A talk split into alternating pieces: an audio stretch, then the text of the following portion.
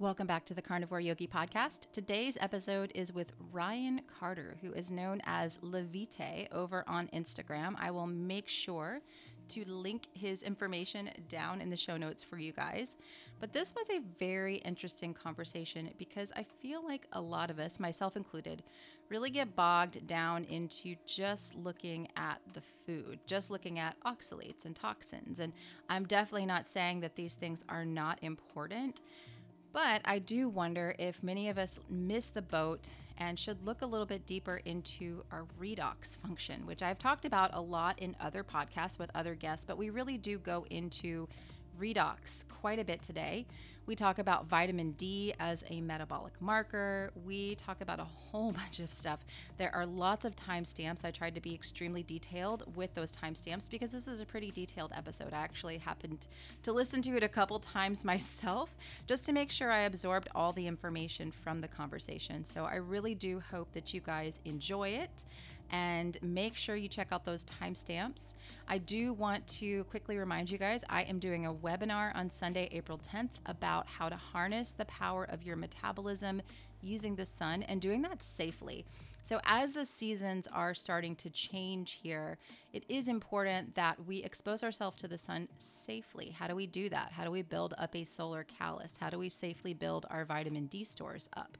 So, I'm going to go over all of that and talk also about how the sun actually can supercharge your metabolism and how to do that safely in my next webinar. So, that'll be linked in the show notes for you guys if you want to sign up. And my two previous webinars, I think, are very relevant in this conversation I have with Ryan as well. They are both quantum health webinars. So, if you want to get a head start, those are also going to be linked in the show notes for you guys. Now, I want to thank quickly the two sponsors of today's episode. The first one is going to be Optimal Carnivore. We personally take their grass fed organ complex daily here at our house. It has heart, brain, liver, kidney, spleen, thong, lung, thymus, hard to say all of it, and more. So we do not typically eat those things, but I see a lot of nutritional value in adding those to the diet. So that is a supplement that I give my daughter. I take it myself because there are a lot of other reasons why we want to add these nutrients into our diet. They are very bioavailable as well. You can use my code carnivore uppercase Y to save 10% on the optimal carnivore supplements over on Amazon. The second sponsor of today's episode is Upgraded Formulas. You can use my code YOGI12 to save on their website. And you know I love them because it really helps you to take a more targeted view of what you actually need when it comes to mineral supplementation, which we all need minerals, but how much is really going to be different for each individual. So, some people need a lot more salt than other people need. Some people need more potassium. And when we run into deficiencies, we do run into health issues. We can run into mental disorders. We can run into fatigue, sleep issues. So I really love that hair tissue mineral analysis to help you dial it in, figure out what you actually need from the comfort of your own home, and it's extremely affordable, especially when you add that discount code YOGI12. So thanks again to Upgraded Formulas for sponsoring today's episode. I hope you guys enjoy it, and I'll talk with you again soon. Thank you. All right, guys, thank you so much for coming back and tuning in to today's show. I am very excited about today's guest. His name is Ryan Carter, and he is known on Instagram as Livevitae. I hope I said that correctly. You can correct me if I did not.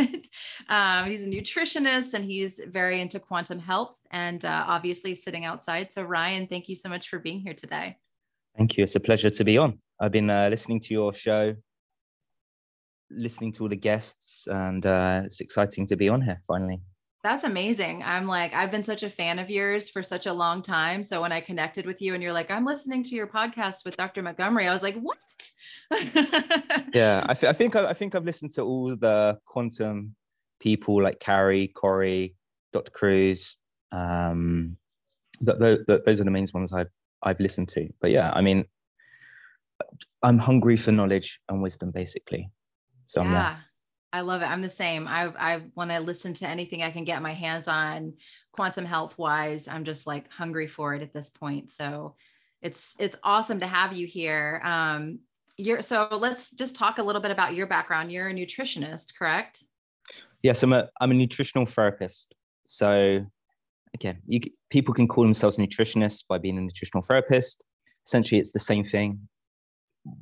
The generic thing is just looking all about nutrition, but as we know, it's a bit deeper than that. There's a whole component or rabbit hole, not even a rabbit hole because it's the fundamentals, but there's a whole avenue to go and explore with lifestyle medicine. So sleep, stressors, um, sunlight exposure, darkness, body temperature or temperature, oxygen utilization or carbon dioxide utilization. There's so there's so many things.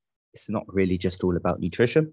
So nutritional therapist allows me the ability to think for myself, to ask better and important questions, be very curious with my clients, and again, a fairly decentralized uh, approach with my clients. Again, that allows me to work around the world. And again, practicing safety, of course, um, not doing stupid things, but really customize and personalize nutritional lifestyle medicine. I love it. And how long have you been doing this? So officially, I, am fairly new in the game, I suppose. So uh, only a year and a half. Uh, oh, really? Qualified as a nutritional qualified, therapist. Yeah. To get there, that was like five years of training or learning. And again, just learning the application or discovering the wisdom, going beyond the curriculum. Like I would say, and even having skin in the game for my own journey, like yes. 10 years or so. So literally just been practicing what I preach for the last 10 years. And again, you do need that qualification, that accreditation to work with clients, um, to have insurance, to look after yourself, and to sure like safety is a big thing. Uh, because again, there's a lot of information out there. And having someone respectful, uh, respectful, but also aware of interactions and limitations of certain things and can actually read studies and connect the dots is very important. I agree. The thing with reading the studies, I think, is huge because there's a lot of people that are, and I've talked about this on so many podcasts that they kind of cherry pick studies and say, well, this study says this, and they kind of bring them all together to support whatever theory they're trying to um, promote at the time. And I think what a lot of people don't realize, if you don't know how to read a study correctly, you just are going to believe everything everyone says, right? Yeah, I mean, there's various degrees of, of depths of studies, um, the methodology, the actual researcher, uh, the publication, so the actual uh, journal it's in. Um, it, it's basically a, a, a, mess, a big mess. And then from top of that, the alternative health space, um, the craziness of supplementation, gizmos and gadgets, yeah. uh, dogma. And again, like people, unfortunately, or society, like definitives. And that's very rare to find yeah. in science or in health because it's it's an n equals one game. And again, that comes back being to a clinician is to understand all this noise and to solidify that into a system based approach with context. And again, obviously everyone's got different goals, but technically speaking, there is a quantum uh, biophysical system which influences your biochemistry. And again, understanding the system allows you to focus in on what really moves the needle. And instead of going to the dogma about goals or obstacles, which are which are important because everybody wants to win to a certain degree and improve their health, and they see that attachment with certain goals.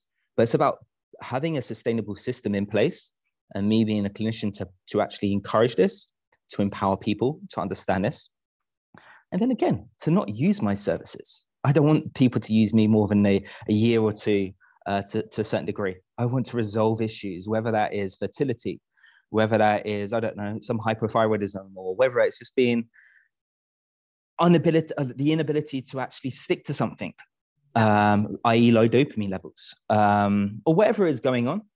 It's having this system in place and understanding where they're at on this journey or this spectrum, and then enhancing them daily, like daily wins or like one yeah. wins each day going towards that system and solidifying these practices do you see a lot of people that really have an issue with low dopamine in your practice i mean it's it's it's it's, it's everywhere yeah. uh and again, again, like what would be low dopamine? I mean, it would be the critical thinking of what you don't know. So again, it's like your blind spot.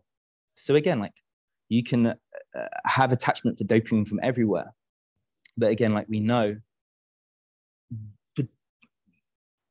likely they're from modern means, be it with food, be it with entertainment, technology, drugs, alcohol, sugar, or hyperpalatable foods, even exercise, uh, yes. uh, even pornography. These are drainers and desensitizing our natural connection to the real dopamine hitters. And that would be the thing that I'm in right now. Yes. That would be also on the floor. And again, this is solidifying on my biochemistry. And again, that's essentially how sunlight works. We're connected to it. We are designed to be addicted to it, especially more so, I believe or hypothesize from European descent because we have lighter melanin. So again, it's it's I do notice my my dopamine drive for the sunlight is really apparent. Um, and actually, I do like reflect even on where I am right now in Mexico, is that these Mexicans actually don't have the desire to be in the sun like I do. And again, really? is that because they got that photo protection, pro, photo protection from melanin? Because obviously they have uh, darker skin tone. So again, I would only, I'm from the UK, so I would only get a short window of that high UV opportunity. And when it was there, I'd be out there. But like I'm talking ancestrally speaking. Yes. And again, because I'm now following the sun to a certain degree, I am just like literally all day in the sun. I don't know whether, again, I need to understand that and apply, apply that critical thinking is that a good thing for me to be doing every single day? Again, I don't think so. But again, I need to be aware of my ancestral, um, the bigger picture of, of health and not be deluded that it's all about sun exposure and lying out there, um, getting all the sun. Because I don't think having excess sun exposure is wise. I do think we need a certain stimulus. And again, there's that personalization and context to apply. It's the same thing for cold. Um, and just understanding this. And I don't even know how, how, how like what the start of the conversation went on, but uh, dopamine levels. So yes. So again, like being a, a, understanding the true connection to dopamine, and that would be from the ground, the sun, and everything that I like practice myself, or m- what what you might see on social media. And again, sure, food connection or the gatherings around food that that increases dopamine. Uh, intimate relationships with your with your significant other uh, sex, obviously that the explosion of um, chemicals from from sex and orgasms and all these kind of things are very very powerful stimulants. Um, so again, like I see, uh, it's, it's everywhere, uh,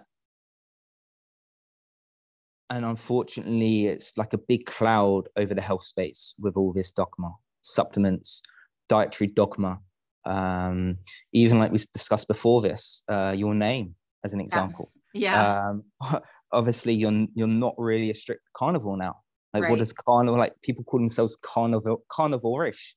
Like right. that's just that's just absolute hogwash. That's like you might as well just call yourself an omnivore, which means you eat both plants and meat. Yeah. I'm sure there's context there, but like again, you've created sort of a not not directing this at you. I'm just generalizing, but like you create this like segment and a, a marketing um, approach and you're you're making people identify to this label and identity which humans naturally like to gravitate towards. They do. Again they that, want absolutes. Yeah but again that that crowds out our ability to critically think. Mm-hmm. and it just gets us like going down one path when like there's multiple paths available. And typically what you'll see in these like carnivore or ancestral people that that do well on these diets. It's primarily not the diet that they've done well on; it's the accumulation effect of uh, various things. So it's never just the diet or removing one food.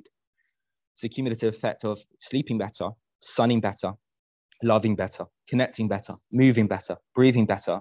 And again, this is fundamentally how we produce energy and how we deal with information or the order of an organization or system being the human body and the broader spectrum of the environment around us. So again, they never just change the diet and the diet is the sole premise of their, their benefit um, or alleviation of their problems. it's a whole array of things. And again, a study would never find this. Yeah. Again, you could probably pick one thing, some compound in celery or some compound in uh, lectins or bell peppers, whatever it is, and say, this is the reason why I have my gut issues, or this is the reason why I have eczema. And yeah, there might be some truth to that, but it's not a factual thing to say because there's various other things contributing towards it. For example, most people in the functional medicine or nutritionist space believe it's all about the gut, but they are unaware that what if we actually think that is it the skin then the gut? What's the interaction between the skin and the gut? No one there's really circadian understands clock that. in the gut. That's the big thing. Well, again, yeah. there's there's mechanisms. On again, the, the, the yeah, the body is basically as the skin is a solar panel. Yes. And again, like if you're indoors all day, your solar panel is not powered. And again, of course, that signal of the outside environment based on photoreceptors or opsins from vitamin A is going to be a little bit um, AWOL. So again, like the gut is in essence going to be screwed. So is it really all about what you're feeding yourself on the inside or is it on the outside in as well? Which is a big like rabbit hole to go down.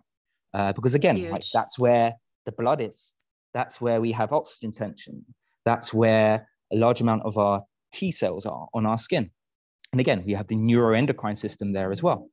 Um, so again, there's so many things in play here. Um, and again, like even functional medicine, they have their own dogma. And I, I, don't classify myself as a functional medicine practitioner or that that paradigm. I'm a I'm a generalist. I'm not a hormone expert. I'm not a detox guy.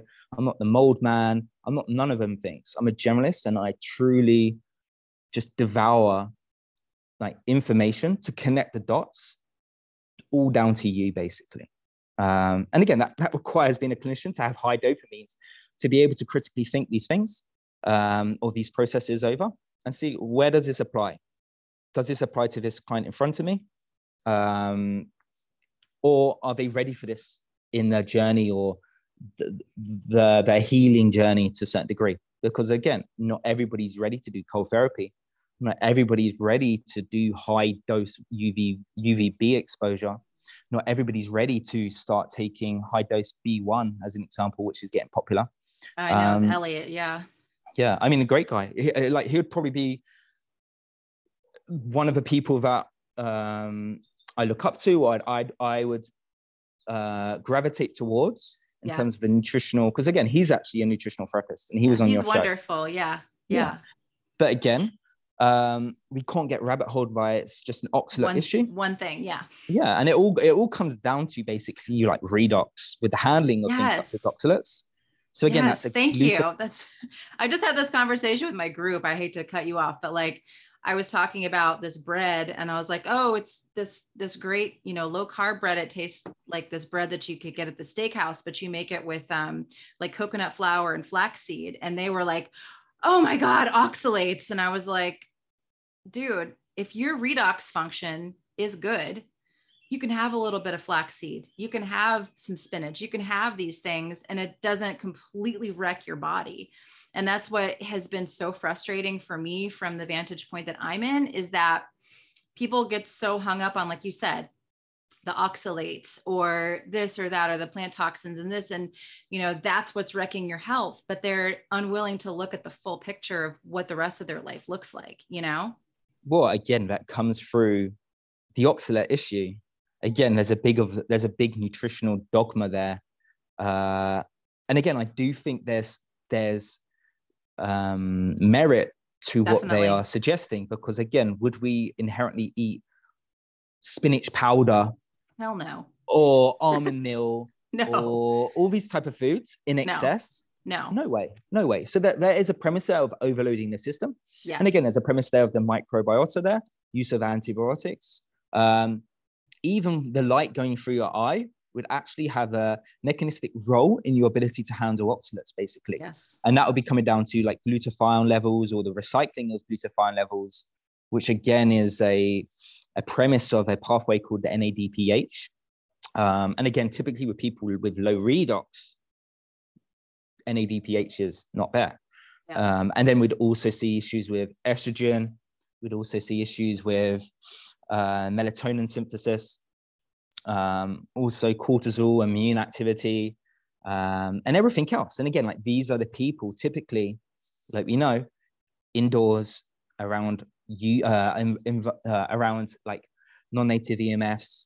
Um, and again, they're placing these devices literally on their gut, in on their brain with like um, AirPods. AirPods. Yeah, exactly. Yeah. And like again, anything that activates calcium in these cells literally opens up the gut, opens up the blood brain barrier, not only for the things that come in there that we don't want, like endotoxins, like, um, I don't know, parasites, viruses, you name it, but also f- from the back, the good stuff seeping out. So now we lose the good stuff. And this is actually not just in the barrier, this is actually working every single cell of the body. In every single mitochondria, there's a pore. Uh, and again, when that redox, when that membrane potential or the oscillation uh, or the biogenetic, bioenergetic uh, energy, whatever you want to describe it as, when that drops, things go out. We lose yeah. magnesium, we lose the B vitamins. So is it really all about deficiency in organs? I don't think so. I think it's the the inability to hold on and to remove, but also to put a barrier in place and to have those guards on the door, the security, like the bouncers on the nightclub, to be able to say stay in there or stay out. And again, that's that's redox controlling that. Um, and again, the first thing to do to to support that is like spending time outside. Um, and again, food definitely does have, has a role because it's in direct contact with the um, with your with your enterocytes. So it is important but again, it all comes back down to light. If your food is light, right? Well, it's stored, yeah, it's stored light. Yeah. And then basically we just reverse the process inside our mitochondria and release light as a result. Yes. Um, infrared light. But we also, when the cells are stressed, we also release extreme low frequency UV light as well. And that's actually a free radical. It's a, it's a signaling cascade um, to induce growth as well or to induce repair processes such as apoptosis or autophagy. And again, if that vitamin A cycle, like I described earlier, is not in place, and as again, like something that you promote or, or talk about is shellfish, fish, that DHA is not there with that vitamin A, then there's going to be problems. Um, there's going to be problems with things such as apoptosis, autophagy, leptin as well. Yeah, I think we talk so much about autophagy, and everyone's like, "Oh, you have to do all this fasting, and you have to be in ketosis." And I was, ta- I'd love to hear your take on this. I was talking with a client this morning, and she's like, "I just can't get ketones very high." And I said, "I don't want you to stress out about that. I want you to focus on your sleep." Because autophagy happens when we have adequate melatonin production. So, if you're doing everything with the light that I've taught you, right? You're outside as much as you can. She's in, you know, Minnesota, so it's a little harder for her, but she's doing it. She's making it work. Um, I said, what I want you to think about is you're sleeping well. You're getting good deep sleep. Your Oura ring says you're getting good deep sleep. You're getting autophagy, you know, as long as you're not eating before bed. You don't have to have these super high ketones or do these, you know, um, I think fasting is great. It has a place, but she's just stressed out because she's her ketones are low. Um, I'd love to hear what you think about that. yeah, so it depends. Like, how did you measure those ketones? Breath, urine, blood. Uh, blood. So again, again, if you are burning fat and you being very efficient with those ketones, would you see high elevations of ketones? No, not really. So understanding that nuance maybe there's some defects in our ability to break down fats or the fatty mm-hmm. acids or transport them inside the cell mitochondria and to actually beta oxidize them. So there's a there's a premise there, and again, it depends on our environment. And again, mitochondrial health with the ability to induce autophagy. Sometimes autophagy is not a smart move as well. Maybe we again there, there's a seasonal approach with things apoptosis autophagy and again that typically occurs with hibernation, cellular regeneration, uh, and it comes into and touches upon like NAD levels, sirtuins, uh, senescent cells, all these kind of processes, oxygen. Um, again, I wouldn't directly like chase ketones, yeah. but again, I wouldn't want to be in a limbo state where there's no glucose coming in yeah. and there's not really utilization of fatty acids coming in as well. So again, that would be a bit of like mayday for the central nervous system, which would require one of those fuel sources. And again, the, the body keeps glucose stable and it keeps it stable via uh, four, four hormones doing so. So it's fairly important to keep glucose levels stable, um, opposed to one hormone keeping them down. Um, so that tells you a lot about the importance or the premise of going without food for a while or fasting. Um, we came want to maintain our glucose levels. Um, that one insulin hormone to keep it down shows you that we wouldn't have had the abundance of carbohydrates to a certain degree. And perhaps there's maybe some haplotype or SNPs involved with um, the transporters or the um, the uh, ribosome RNA or whatever's going on there. Um, so again, if you're sleeping well, if you're doing a little bit of fasting, if you can do some fasted uh, low intensity cardio alongside of that in the morning, then that, that's all you need to do. And again, it's a tool. All these things are tools. And again, there's generally a seasonal approach, depending on where you are, of inducing these tools as well. Not yeah. everybody is ready to be do fasting. What we do know is when we do fast, is that we actually, yeah, we break down fats we actually yeah. now from the accumulation of uh, environmental toxicants, xenobiotics in our environment, that's where the fat get, that's where they get stored in the fat. So if we yeah. are doing a chronic cardio uh, calorie restriction, maybe doing crazy amounts of cold therapy, uh, fasting, then again that that xenobiotics, these environmental toxicants, are now being processed, transported in circulation. And again, that in itself is a stressor. Yeah. Um, that in itself, as well, is a risk of cardiovascular um, um, adverse events, essentially. And again, like LPS, lipopolysaccharides, is literally one of the triggers for the majority of modern diseases, be it with endothelial dysfunction, be it with um, heart issues, um, heart attacks. And again, um, Dr. Michael, uh, I can't, can't, pronounce his surname, Twyman, who's on your oh, show yeah, as well. Yeah, yeah. He, again, like I had an amazing like one-on-one conversation with him, like just privately discussing this. Literally, just picked his brains, and um, he said it's just so apparent. And then again, like we would never have the permeability in our gut to be having these LPS presented to our liver or our kidneys or to the macrophages and inducing all this damage every single day. Um, but again, like fasting does provide a break, especially for the enterocytes, especially for the microbiota, to basically to remove probably dysbiotic opportunistic bacteria and allowing the enterocytes to nourish again. Only if we got a good baseline fundamental or foundation of health. Um, and again, sure, some nutrients are, are needed for that. Um, sulfur, some amino acids, of course, um, the fat soluble vitamins, and of course DHA there in the gut. Um, but again, it gives us a break. And again, it's it's. I've actually recently started doing more fasts. Maybe I noticed that on your social media. You've been doing a lot yeah. more fasting. Yeah. So again, like I, I've probably been neglect, neglecting that for a while, but now I'm doing like 36 hour fast, 48 hour fast. And again, I don't I don't have an association to call it something or like whatever I'm chasing autophagy, whatever it is, or chasing ketones. It's just a great, it's just a great tool and a reset. And again, yeah, it's going to elect a calorie deficit. So it's going to enhance some body composition improvements. Uh, it, it, it's going to give me a break for the attachment with food. So again, I'm not always thinking about food. Like food, evolutionary would just be about like hunting something, killing something, and eating it, and then just chilling the f out. Right. And then when you're hungry again, you just go out and do the same process. We wouldn't have had this like three box meals per day, constantly thinking about food, surrounded with food. Or when we turn on our social media or recipes or ads yeah. or whatever's going on. So again, we're we're we're so surrounded by this culture of just thinking about food. And then again, this this takes up storage in our brain. Yeah. Um, and takes us away of being present or connecting or doing other things. So again, it, it's a good tool, especially when you're traveling. I traveled from um, the United Arab Emirates uh, to, to Mexico um, last week. And again, like I'm not going to eat on a plane.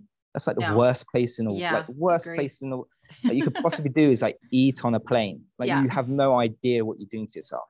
Yeah. Um, you are well in this hunt. box of radiation, you know, and then you're gonna eat while you're well, in there. It's... Yeah, and it's, it's not even that. It's like your your your body's ability to utilize oxygen, oxygen, or your ability to make ATP and intracellular water, which you've obviously discussed with Carrie, or your ability to be have that exclusion zone, um, or have high redox in your plasma, that that just drops. So again, like, why would I want to put food in my body when it's not really going to be utilized? And again, like, we should be able to not eat for at least 12 hours or 16 hours without yeah. any problems. If that's the case, then again, like, there's some big problems going on with your metabolism. And again, if you even believe that some people out there say fasting's a stressor, it's complete BS as well. Um, everything is a stressor. It's about your perspective right. or perception of that. And like again, if you can't adapt to a fast of 12 to 16 hours or 24 hours, like again, you would have perished. Like you would not have survived. And right. that significant that that that um shows that you are not in a good place. I agree. And yeah, I, I, went that way for a little while with fasting because I think I did too much of it. And so I was kind of against fasting for a while. And then when I started working with um, Dr. Hunt last year, she was like, I need you doing at least one 24 hour fast a week and, you know, starting to do maybe a 48 hour fast every month. And I was just like, well, isn't that going to be, isn't that going to ruin my hormones? Isn't that going to be too stressful? And she's like, no. she's like, it's not unless you get below a certain body fat percentage your hormones are going to be fine. Because um, I think there's a lot of fear mongering about fasting um, that it's it's going to ruin your hormones and this that and the other. And yeah if you do it too much absolutely. But i think that we've kind of swung the other way where people are afraid to go more than like three hours without having a snack. Well that's like the pro-metabolic diet crap yeah. oh god yeah. Uh, I've seen uh, some of your comments about that lately. I'm like, yes. it's just, I mean, it's just again, it's just uh a paradigm come from um, well again i don't even think it's come from his mouth uh, from uh, Ray, Ray Peat, Peat, yeah. which we call which like i call Peatarians. yeah um, and again like you throw in a bit of work from morley robbins mm-hmm. um, mm-hmm. maybe listen to some guy called matt blackburn yeah. And again, or, or Carnivore Aurelius. And again, like well, Matt Blackburn is now like he says he doesn't want to have anything to do with the Ray Peat anymore. Just over the weekend. I mean, I news. Well, again, he, he blocked me basically, so I, I don't even see what he does because I was questioning his dogma around DHA. Yeah. Um, and again, like I think my uh, girlfriend basically showed or told me that he's now promoting cod liver oil. He is, yeah. He just so started again, this weekend. Like, yeah. So again, it's just like this is what happens when you are following a quote unquote leader or guru. A guru, yeah. That use definitives it's all about this. It's vitamin E, but did, does he also know that vitamin E actually inhibits tyrosinase right. and melanin synthesis? Uh, melanin synthesis. Does he know that as well? No, he doesn't. But again, he's pushing a vitamin E paradigm. yeah, I was taking vitamin E, and I did a genetic consult with Dr. Jay, Anthony Jay, and he's like, "Don't go near vitamin E. That's absolutely contraindicated for your genetics. Terrible. And I was like, oh, yeah. oh crap. He's like, no, this is toxic for you. So not yeah, everyone well, should be taking vitamin E. Well, again, it's just like it's it's it's from like vitamin E is typically from polyunsaturated fatty acids. Right. Or containing foods. And again, it's a derivative of, I think on his one from sunflower oil, which again is a big premise of that anti-PUFA movement. Yeah. And again, like there's nature designed that vitamin E to be combined with the polyunsaturated fatty acid for that for that very reason. And again, like taking excess influences various feedback cycles or feedback mechanisms and cycles to do with vitamin C, glutathione, the peroxidase, uh, peroxidones, and all these other um, uh, metabolic pathways. So again, if you're just taking this one thing, that is going to be doing you don't even know what. And again, are these people actually measuring? No, they are happy to spend $200 on like a three month subscription. But again, get them to do a vitamin E test for, I don't know, I think a vitamin E test is like 60, 80 pounds, which would probably be at hundred dollars. Yeah, Again, they're cheaper not... than that. I have a micronutrient level test for $99. You can get your B vitamins, E, A, all of that run. It's super cheap. Well, well, well there you go then. And again, yeah. like that removes the dogma and that allows you to be the N equals one. And again, you should become the CEO and doctor of your body, not some guru. You shouldn't outsource it to, to anybody else because again, they change their tune whether it is like sugar is toxic and now eat all the fruit juices that you want with your steak yeah. or uh, everyone should avoid honey and tropical fruit now like eat, eat fruit and honey with your steak or like glaze your steak with honey which for me sounds disgusting i know i have no interest in that at all but again again again it, it comes back to the thing i said earlier is that yeah they obviously improved their diet they removed the junk food but again, it's the cumulative effects and the other effects come in, be it that they're probably spending time up more. Maybe they're in the water more. Uh, right. Maybe they're surfing more. Maybe they are grounding more.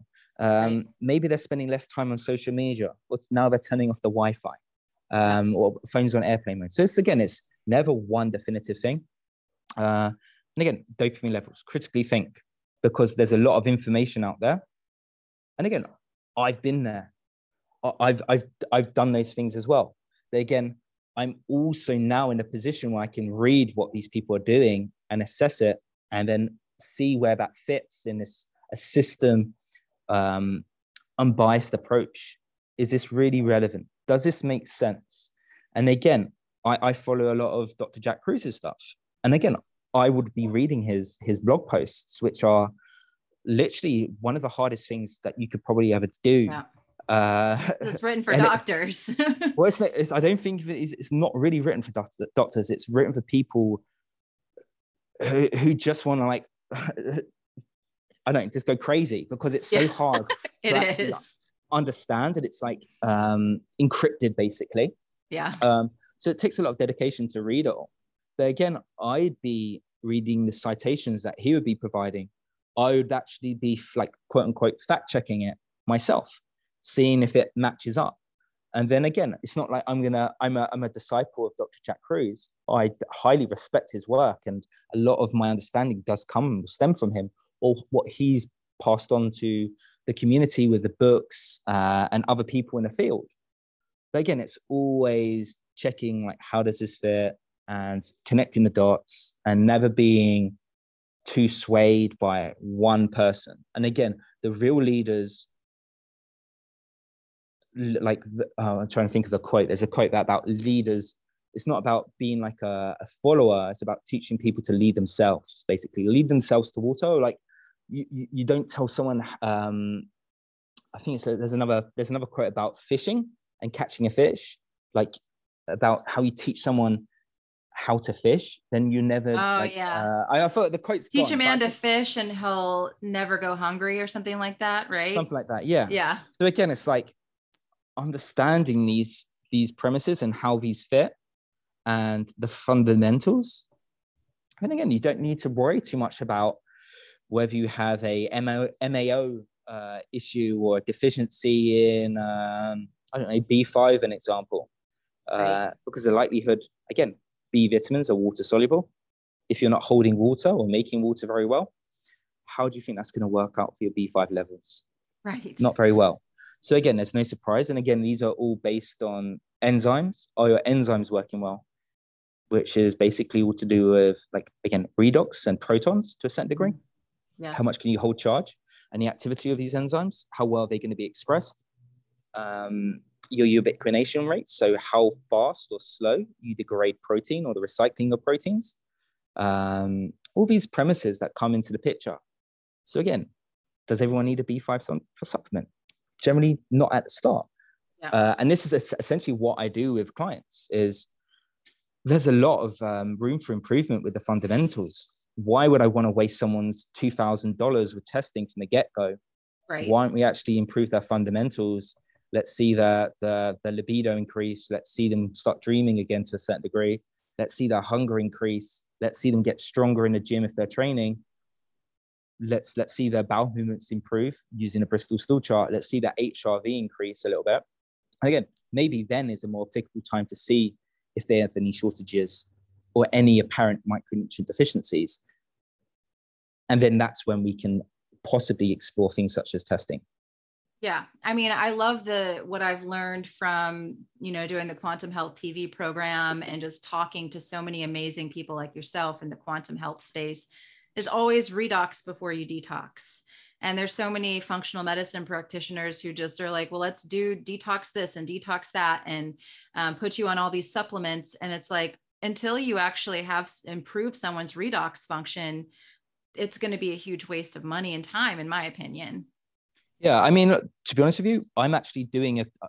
I don't know whether to label them uh, or say their name because uh, I don't want to throw them under the bus. But I'm doing a. I just completed a detox talks, uh, detox course by one of the quote unquote experts in the industry, uh, with his old supplement line. Well, he's a he as well. Yeah. Uh, and again, it's just, yeah, they present the problems, and here's the solutions. Right. Here's the pro- here's the products for you. And again, this is so apparent in the industry is here's the problems, whether it's plastics, whether it's heavy metals, whether it's X, Y, and Z. And again, we can connect it. Here's some studies to show high mercury levels, or here we can say like oysters contain cadmium, uh, or whatever's going on. Um, and then here's the solution. This is the solution. Here's one study. And again, not factoring in like mitochondria, um, efficiency, thyroid levels, all these other components to look at like like um, metabolic um, health, circadian yeah. rhythm. Uh, and again, we can even utilize things such as vitamin D as a light proxy, not as a supplement proxy, but as a light proxy. How much charge can you hold? Um, yeah. That's what I use vitamin D as, uh, not to see if you're deficient or not, but to see how much light your body has or can assimilate and store. So again, when our vitamin D levels are low, typically what that, and again, that's the 25 hydroxy vitamin D, the storage form, when that is low, that's showing that the when 25 is typically more active to a certain degree and it's utilizing up or using all that stored. Or again, it could just be you can't bury light energy in your solar panel, in your skin, because you're deficient, you're, you're dehydrated. And again, it's not about drinking copious amounts of water. No. It's about the intracellular water that we make from metabolism and again, you talked a lot probably about this with Carrie, who actually made a really amazing article on my website discussing water. Yes. Um, and again, there's lack of water intracellularly or intermitochondrially, then you are not going to hold charge. You are essentially not going to be able to make vitamin D. Yeah, I think that's what people don't really understand. They're like, oh, I'm dehydrated. Um, I just need to drink more water when it's a matter of not necessarily the water it's about are you grounding? Are you exposing your body to infrared light you know and sun sunrise and sunset? Are you going outdoors? If there's uv light available are you getting any that i never understood that until i started connecting with people like carrie and we really broke this down because i was always kind of chronically dehydrated all the time yeah. and then when i learned how to flip off the Wi-Fi. You know, we're we just bought a brand new house and I'm not even allowing Wi-Fi in the house. Like we're getting it hardwired. My husband thinks I'm crazy still, but he's kind of going with it just because he's seen my health like dramatically improve over the last year.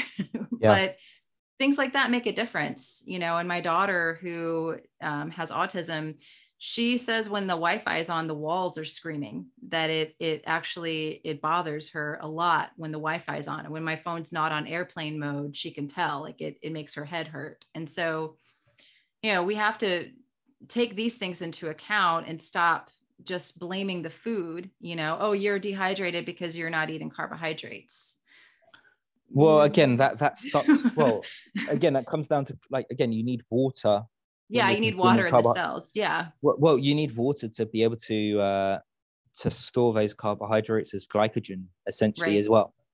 So again that's when prob- possible issues arise as well. Um just i just remembered something i just went off track. Um we'll come back to it. It'll, it'll come okay. back in a second. Okay yeah the i guess we're talking about the whole you know just looking at your environment as a whole i think is important um, when you remember let's go back to it but i did want to pick your brain a little bit about um, vitamin A toxicity because that seems to be a, a topic. And I'm like, I think a lot of it has to do with your vitamin D status, you know, because these these vitamins are fat soluble, right? A, D, E, and K.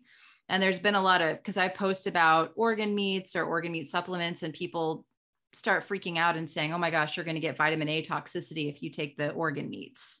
What are your thoughts on that? Yeah, I don't think there's actually a study to show that consumption of um, actual whole food vitamin A causes toxicity, apart from I think a few maybe looking at seal whale liver, uh, or even like moose liver as an example. So I don't think consuming chicken livers or beef liver is something to worry about. Um, and again, the, the thing here is to actually look at how food was probably consumed. So again, would a human or another animal, as an example, always be consuming liver every, every single day. day. in small doses every single day? I don't think that would be the case. I think they mm-hmm. would have hunted, caught it, ate the liver, and then like gone without food for like a, a while, or maybe not had the liver, or, or another another um, colleague or friend uh, of the family of the the um, or people person, sorry, would have would have consumed the liver on the next animal. So again, I don't think it's something that we would have consumed copious high amounts of generally. Um, and again, it comes back down to light, how vitamin A actually gets oxidized and actually goes to its active form on the skin or in the eye. And again, that's uh, connected to vitamin D, the vitamin A and vitamin D cycle. There's yes. there's that in the brain, but also in the skin and also in the gut. And again, when we are consuming too much vitamin D, or maybe we are in too much light, our vitamin A levels actually can go down. Uh, for example, like like I said earlier, like I am from European descent, my vitamin A levels from the sun would probably be rapidly more oxidized alongside things such as B2 and folate, which actually degrade or photooxidize in the sun. Um, and again, that's typically how people see more yellow urine is when they do sun exposure. It's actually typically the vitamin B2 from in the skin being degraded and you're peeing it out. Um, so going back to the point, I, yeah, I, I think you can go overboard on on any food. Anything, yeah. I think liver could possibly be the case, but again, for most people, they're having copious amount of blue light, so they're typically oxidizing the vitamin A from their system. So they probably need to replenish it. The thing with the replenishment requires the emulsification of fat soluble vitamins, and then for it to be transported in the body, and then to actually be uptaken in the cell, in the peripheral cells. And again, is there defects there? Is it just high in circulation for that very reason? What's the liver stores of the vitamin A as well? And again, like again, we can just measure that. We can look at ceruloplasmin. We can measure vitamin A in the blood measure vitamin D and have an understanding of what's going on here. And again, that remove, removes some of the, the concerns and actually just testing, not guessing. Um, and again, you don't need to go crazy with liver. Uh, you don't like need to eat like uh, every single day in each meal. No. Um, so again, apply a little bit of common sense. Yeah.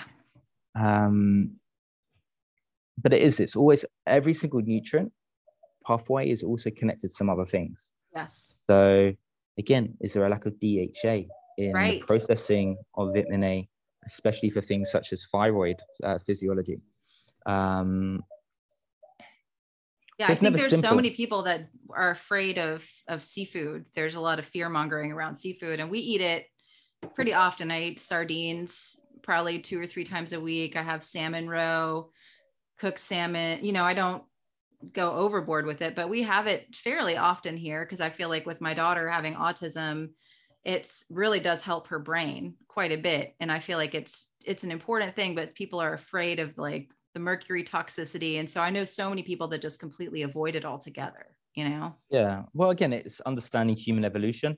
There's a great right. book called Survival of the Fattest by um, Michael Crawford and it discusses human evolution or brain encephalization, so the expansion of the human brain and its connection to the thyroid or thyroid physiology, and dependent on the minerals and the DHA. And again, that's why babies babies are not grow, uh, uh, develop outside of uh, the parent of the mother.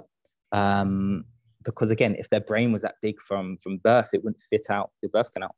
Right. So again, that's breast milk. Um, that's coming from your DHA stores from the breast milk. Um,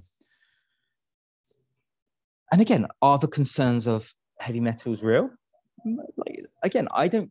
From what I actually read uh, a few weeks ago of, of oysters and mercury, there's nothing there. The only concern would be cadmium, and again, like cadmium, sh- all these heavy metals, all these environmental toxicants, they shouldn't really be a concern if we have right. good health. And again, the microplastics, that's again, it shouldn't really be going through the gut lining to a certain degree. And again, even then, we have the the, the immune cells, the, the lymphatic system to, to potentially deal with it as well. Um,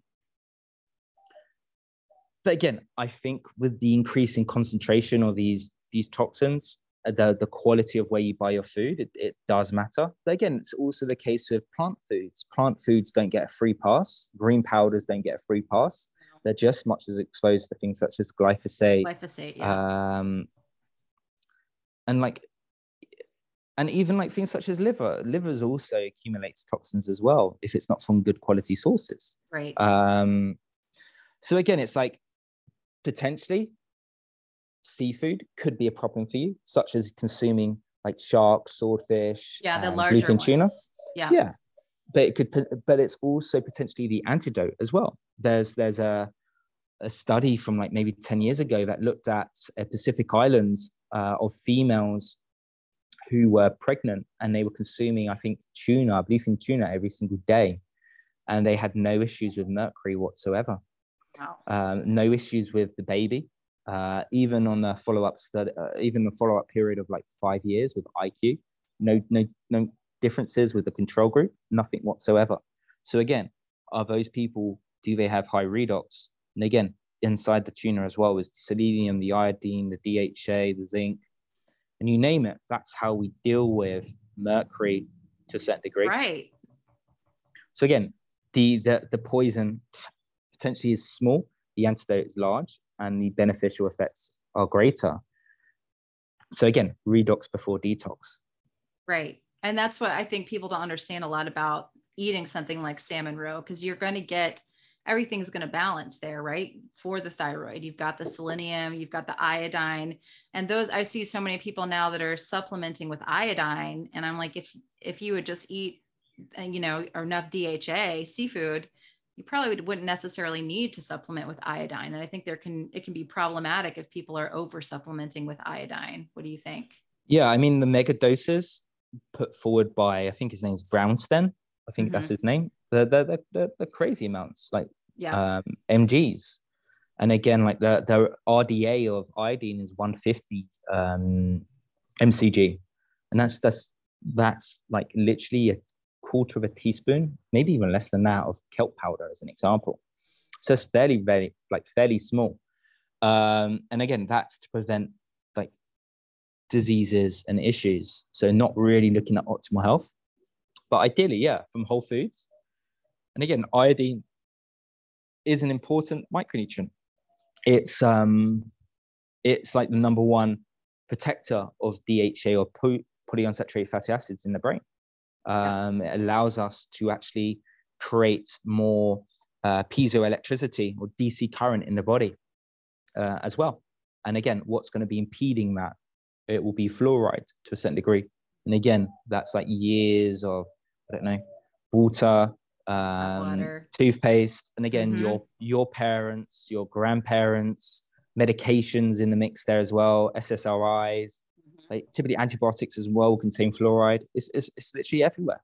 Yeah. Um, and again, it's like second most reactive um, element on the periodic table below oxygen. So again, it blocks the current of energy, these, the direct current DC electric current of of um of the body. Yeah. I know. I, I, my husband was like, "Why are you throwing out all the toothpaste a few years ago?" like because it's got fluoride in it. Like I will not allow fluoride in my house. All of our water's filtered. Like no, no, no, no, not not good for your teeth, not good for your health at all. But people still you know, go to the dentist and they're like, we're going to give you a fluoride treatment, you know, please don't do that. Yeah. but again, it's uh, this comes back down to like the general public is that they've allowed the centralized conventional system and they trust them that they're mm-hmm. going to do the right thing. Right. And that could also be said for the economy. That could be said for everything, basically. Yeah. This is good. It's good for you. There's no side effects. Just yeah. take it. Get on with you. Don't question it. Yeah. Uh, and if you take the alternative view, you're a quack. Right. Um, yeah. And again, most people just say, I want an easy life. I'll yeah. take it. Uh, your story sounds convincing. Yeah. You're you're a doctor. You're in a high position of uh, authority. Um, yeah, people generally think, and I do think doctors generally do mean to do well, but again, when they finish med school, typically they don't need to further educate themselves. They're, they're, they're done. They're good. They they have a nice income. They get looked after. They want an easy life. And then there's you saying like fluoride this or glyphosate that or yeah. X, Y, and Z. Yeah. Yeah, you, are crazy. You're thinking too much. And again, that probably be said to family members as well. You're oh, the yeah. black. You're, you're the black sheep. Um, oh, I'm the um, weird one for sure. yeah. Again, it's like like crazy is good. Like who wants to be normal? Yeah. Who wants yeah. to be who wants to be the norm? Like who wants the norm lab rangers? Who wants to feel like normal, like the general population, which has like metabolic dysfunction, right. chronic modern diseases, not just one, but several, poor right. quality of life, not be able to like wipe their bum when they're 70, touch their toes. Um, like that's no way to go out. That's no way to thrive. And again, right. it's a choice. Like optimal health is a choice. And again, it's just like it is it always comes down to the person, the client, whether or not they are willing to change, whether they're willing to unlearn what they learned and then relearn again. Yeah. And again, there there is, like you said previously, you could get too overblown with the fluoride thing. You could get too overblown with the glyphosate yeah. thing. yeah. You could get too overblown with like all my meat has to be grass fed. Uh, someone was staying with me in the in in United Arab Emirates, and like they were like losing their mind because I was using a plastic chopping board to cut my meat. And again, like this isn't my house. Right. I, am traveling here. I've been traveling for the last year. I, I live nomadically like I'm not going to carry a, a, wooden chopping board around with me no. for the sake of this. I'm not going to lose sleep. There's bigger fights to there's bigger battles to worry about. Right. Uh, as an example, like blue light, sleep, sunlight, and everything else. My concern with plastic, with cutting my meat on, is is like so small that I wouldn't even blink an eye about it. Yeah. Um, it's like choose your battles. Um, choose your battles wisely, and like again, there's a great phrase by a uh, phrase by Jack. Like be careful who packs your parachute. I like that. Yeah. And I feel like I learned that myself over the winter because I kind of slacked on doing like perfect diet. You know, I tried to just still eat seasonally, but I never would really allow myself to eat much dairy. But this winter, I ate like all the raw dairy I wanted and just kind of enjoyed it. And my health actually got better over the winter because I was doing cold plunging three times a week. I was making sure to get my DHA in. I was grounding. I was doing sunrise, doing all the things with light, blue blockers. And I could kind of get away with more things in my diet. At Christmas, I was just like, you know what? I'm going to eat whatever I want. I'm going to go to the, the family dinner, eat what everyone else is eating, which is rare for me. And I was fine. Like it, it didn't cause an issue at all. And that was the point that it kind of, I stopped and I'm like, wow, I've been so freaked out about diet and doing everything perfectly. And if I had gotten all these other pieces correct the whole time, I don't think I would have had to make, you know, all of this so stressful on myself, you know? Yeah. I mean, that, that just sounds like you got freedom back. And essentially yeah, that is, totally. that is, that's basically what health is all about to be able to have the freedom. So you don't need a prescription pad. You don't need any supplements for your health. Uh, you don't need to worry about plastic boards you got freedom. And again, if that's you letting your hair down and having something over Christmas, like so be it. You got the freedom to choose and make an empowered choice whether you can handle that um, effect possibly or just embrace it. And live life on the edge uh, and go crazy. But Yeah. again, um, that comes again. It comes down to your your innate health and ability to handle that. Because again, I don't think like that 80-20 principle really applies to most people out there because they have compromised health. I don't think Yes. people can get away with an 80-20 um, way of living if they want to be free of modern diseases. Now, again, that's always someone's choice. If they want to, I don't know, play video games on their on their balls, basically, or uh, stay up late till four o'clock in the morning, or never expose their skin, or wear sun cream, or whatever whatever madness or craziness to us uh, that appears, it's their choice. Um, Yeah. And again, it's their right to live the life that they want to live. And again, like there shouldn't be no dictatorship with health. It's a choice. But again, you should understand the pros and the cons with every scenario. But obviously, that's not really shared with general advice out there. Um, you just get told one story about the sun's toxic right. or that you need to eat 20 um, different types of vegetables from all different colors and have like 50 grams of fiber per day, which is not really true either. No. So again, there's never definitive answers. Like the the the notion of like the eat well plate is just complete bogus. Like all the conventional things are just complete like like rubbish to a certain degree. Yeah. Um, cholesterol levels, and again, there- is Oh like, gosh, yeah. there is there is like some context to these uh for example cholesterol levels but Yeah. just because it's like um like high doesn't mean that you should not be concerned. Like Right. you you should and there's maybe further truth or thought to go down the line with that is that cholesterol total cholesterol or elevated ldl cholesterol or lipoproteins is it is it a risk factor? It, what what's the subfraction of that? What are the particle uh, sizes and numbers like? Um, what's the the the hscrp like? What's the Right. Like what's the other markers going alongside that Yeah, your omega um, six to three. Like yeah. i mean you have people now promoting like high cholesterol is, is a great great thing well yeah there's there's Not context to that always. yeah. Yeah. That's why I Uh, had Dr. Twyman on because I felt like he could really give like a non-biased um, answer to that. And so he did a really good job of talking about that because it is not always a good thing, I don't think.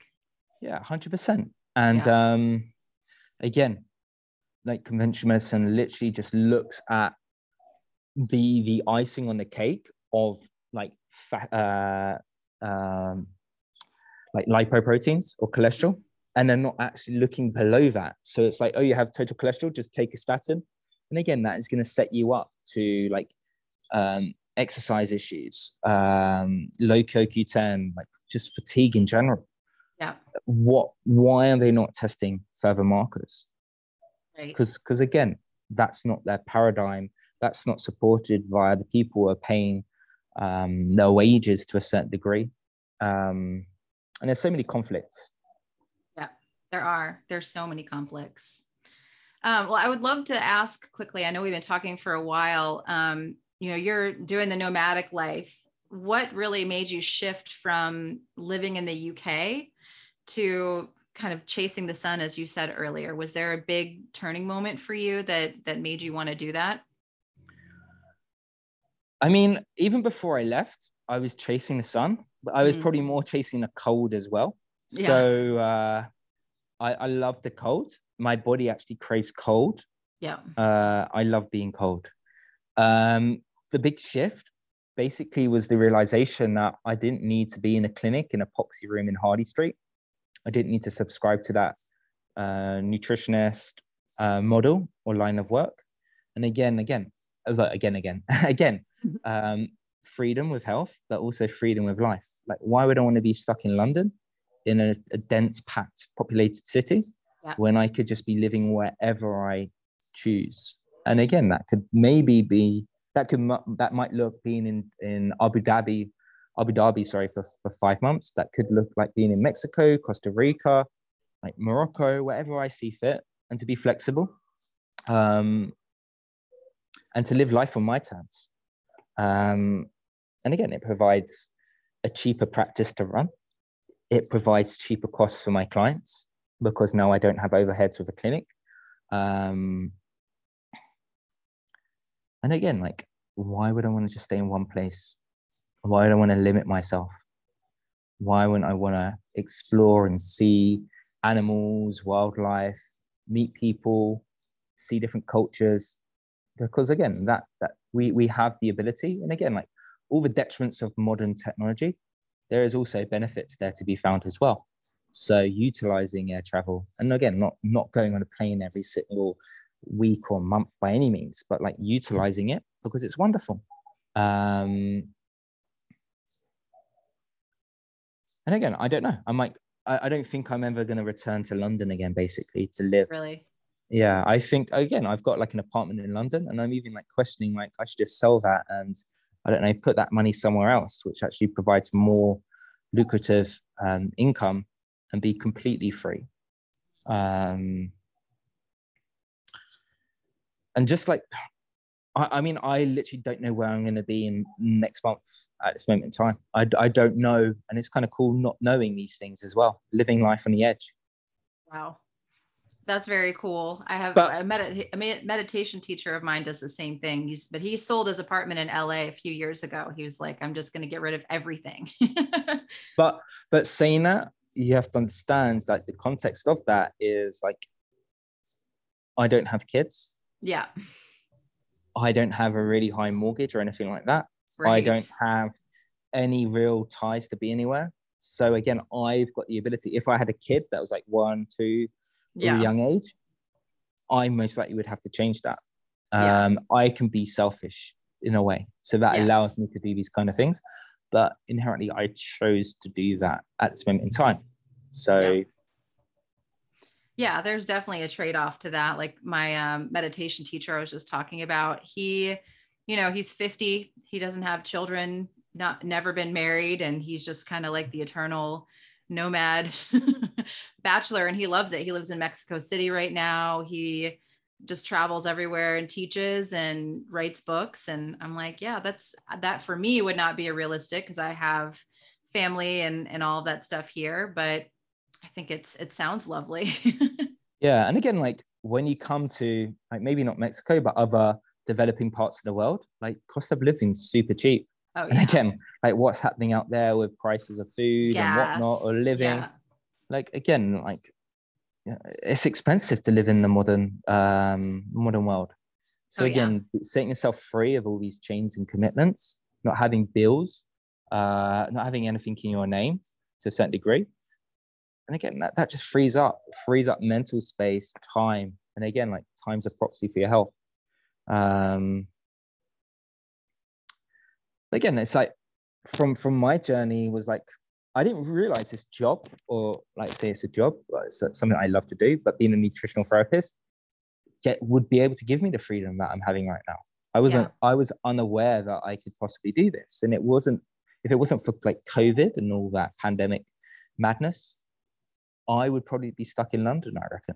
I yeah. wouldn't have like gone out there and like understood Zoom or Google Meets or or even people be accept like accepting that they could speak to me online. They a lot of people yes, back then two years ago definitely. I've got to see this person face to face, and again, now it's common practice to be speaking to people all around the world and yes. like having your work workforce in the Philippines or wherever it be. And again, it's it's a, it's now a custom. It's now part of the norm thing to do. Um, again, like I said, I'm in a position where I'm like, I'm I'm here and I can do it. Uh, but again, like I've worked hard for this to be in this position. Um, yeah, I'm, I'm I'm grateful, but uh, I haven't made it or anything like that. I'm I'm all about like my work, my my job, how I make money is all about like my bigger lifestyle. I don't want to. I, I don't want to be like stressing myself out with clients I don't want to be a slave for work. I want to live life on my terms fundamentally. And that's how, that's how it should be. Yeah, I agree. I totally agree. Well, what's next for you? Are you to you said you don't even know where you're going to be going next month Are you just Well, I mean, I've got I've got 60 days, well, now maybe 50 days in Mexico left.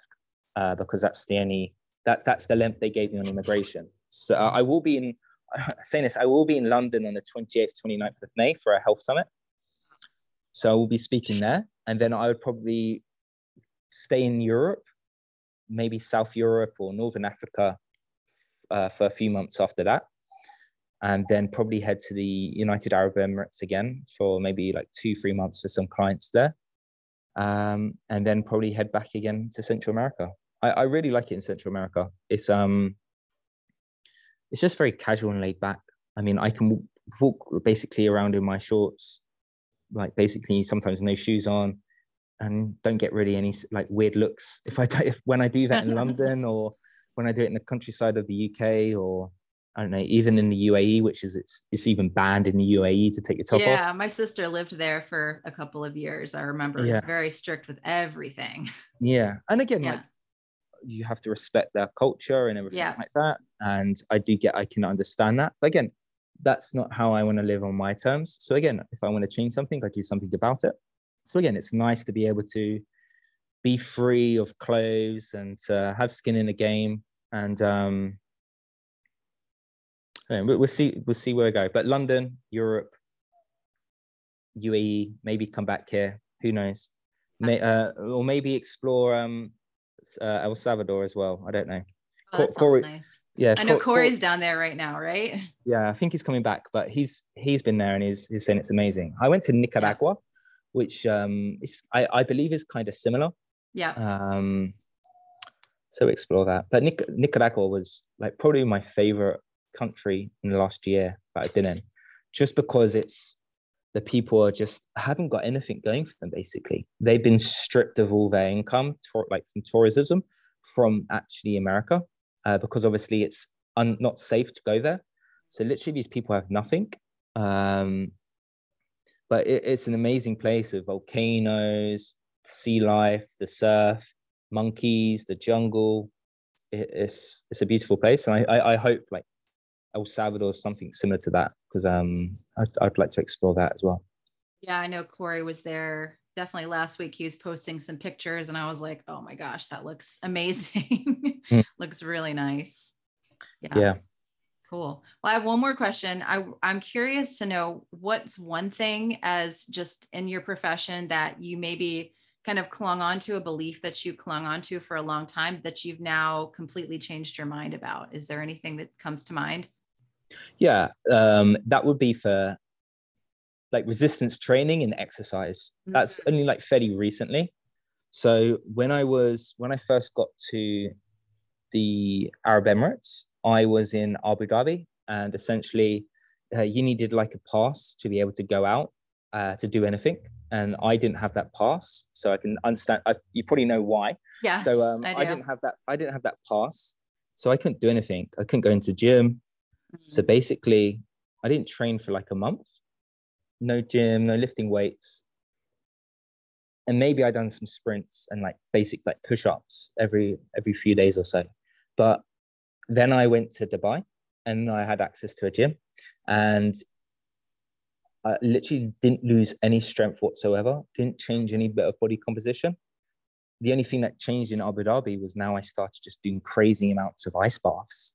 Uh, and again i think that like preserved a lot of um, muscle mass and strength from the compression of cold therapy uh, improving uh, efficiency and uh, protein turnover.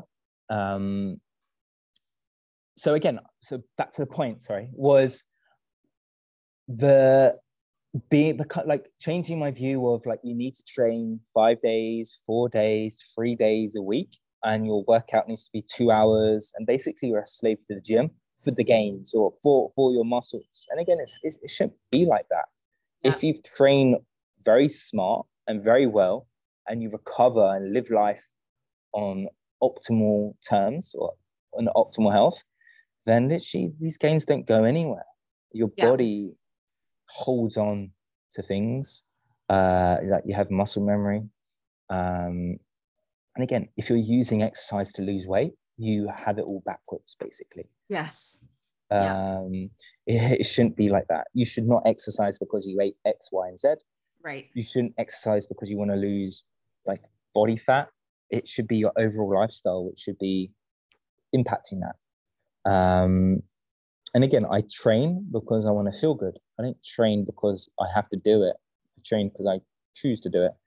And if it's going to fit into my like my routine or my day or if I have the time. Because again, my life is not dependent on the gym. My life's not dependent on how I physically look. It's about how I feel. And again, like again, that's me like practicing what I preach and like being aware of that, reflecting that.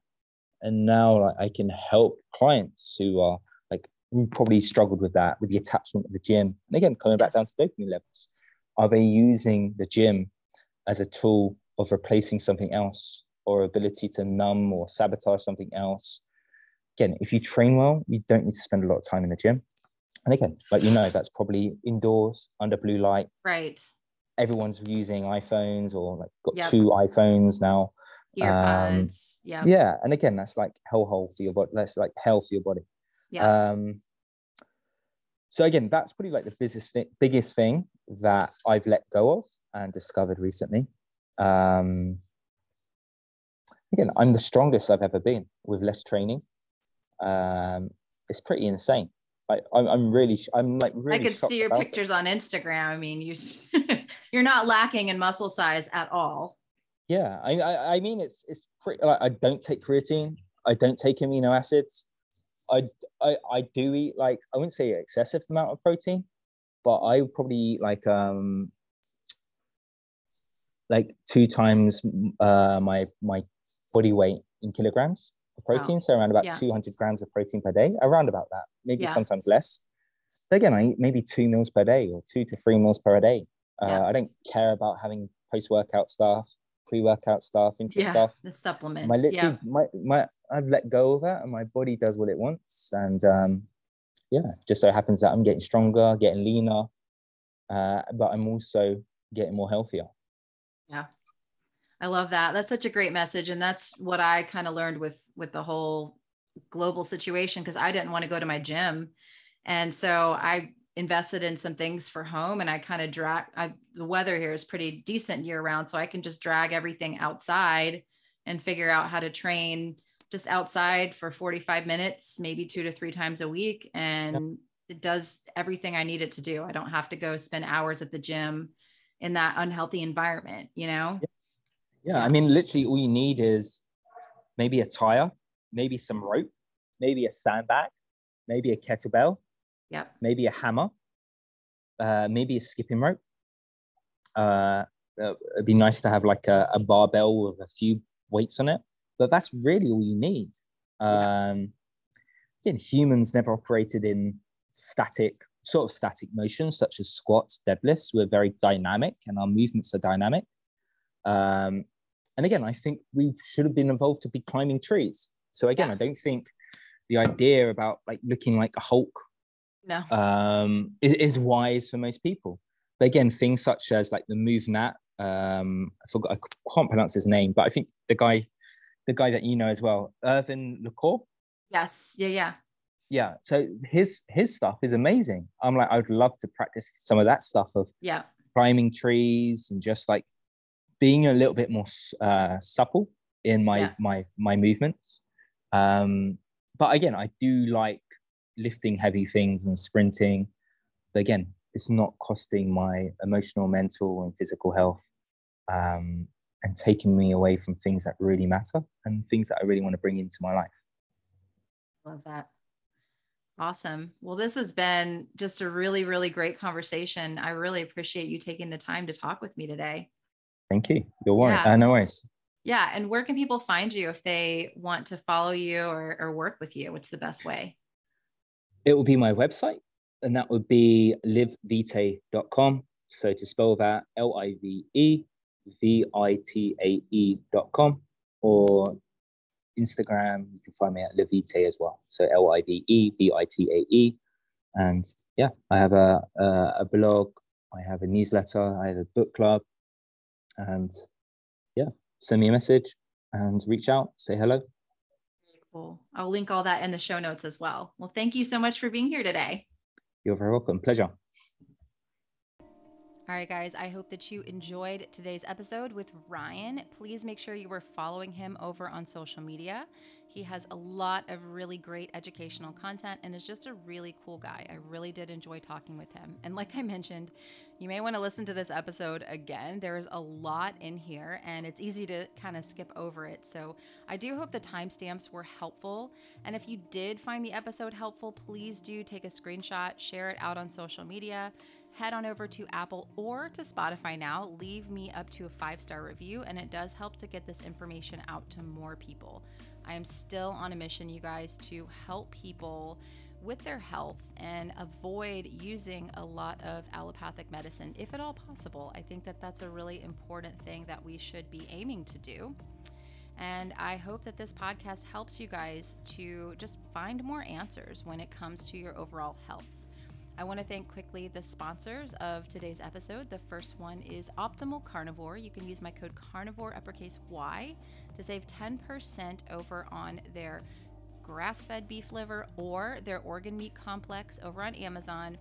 We love their supplements, take them daily here at our house, and they just fill in any of those nutritional gaps that you might be missing in your diet. Also, the second sponsor, upgraded formulas. You can use my code YOGI12 to save on anything over on their website.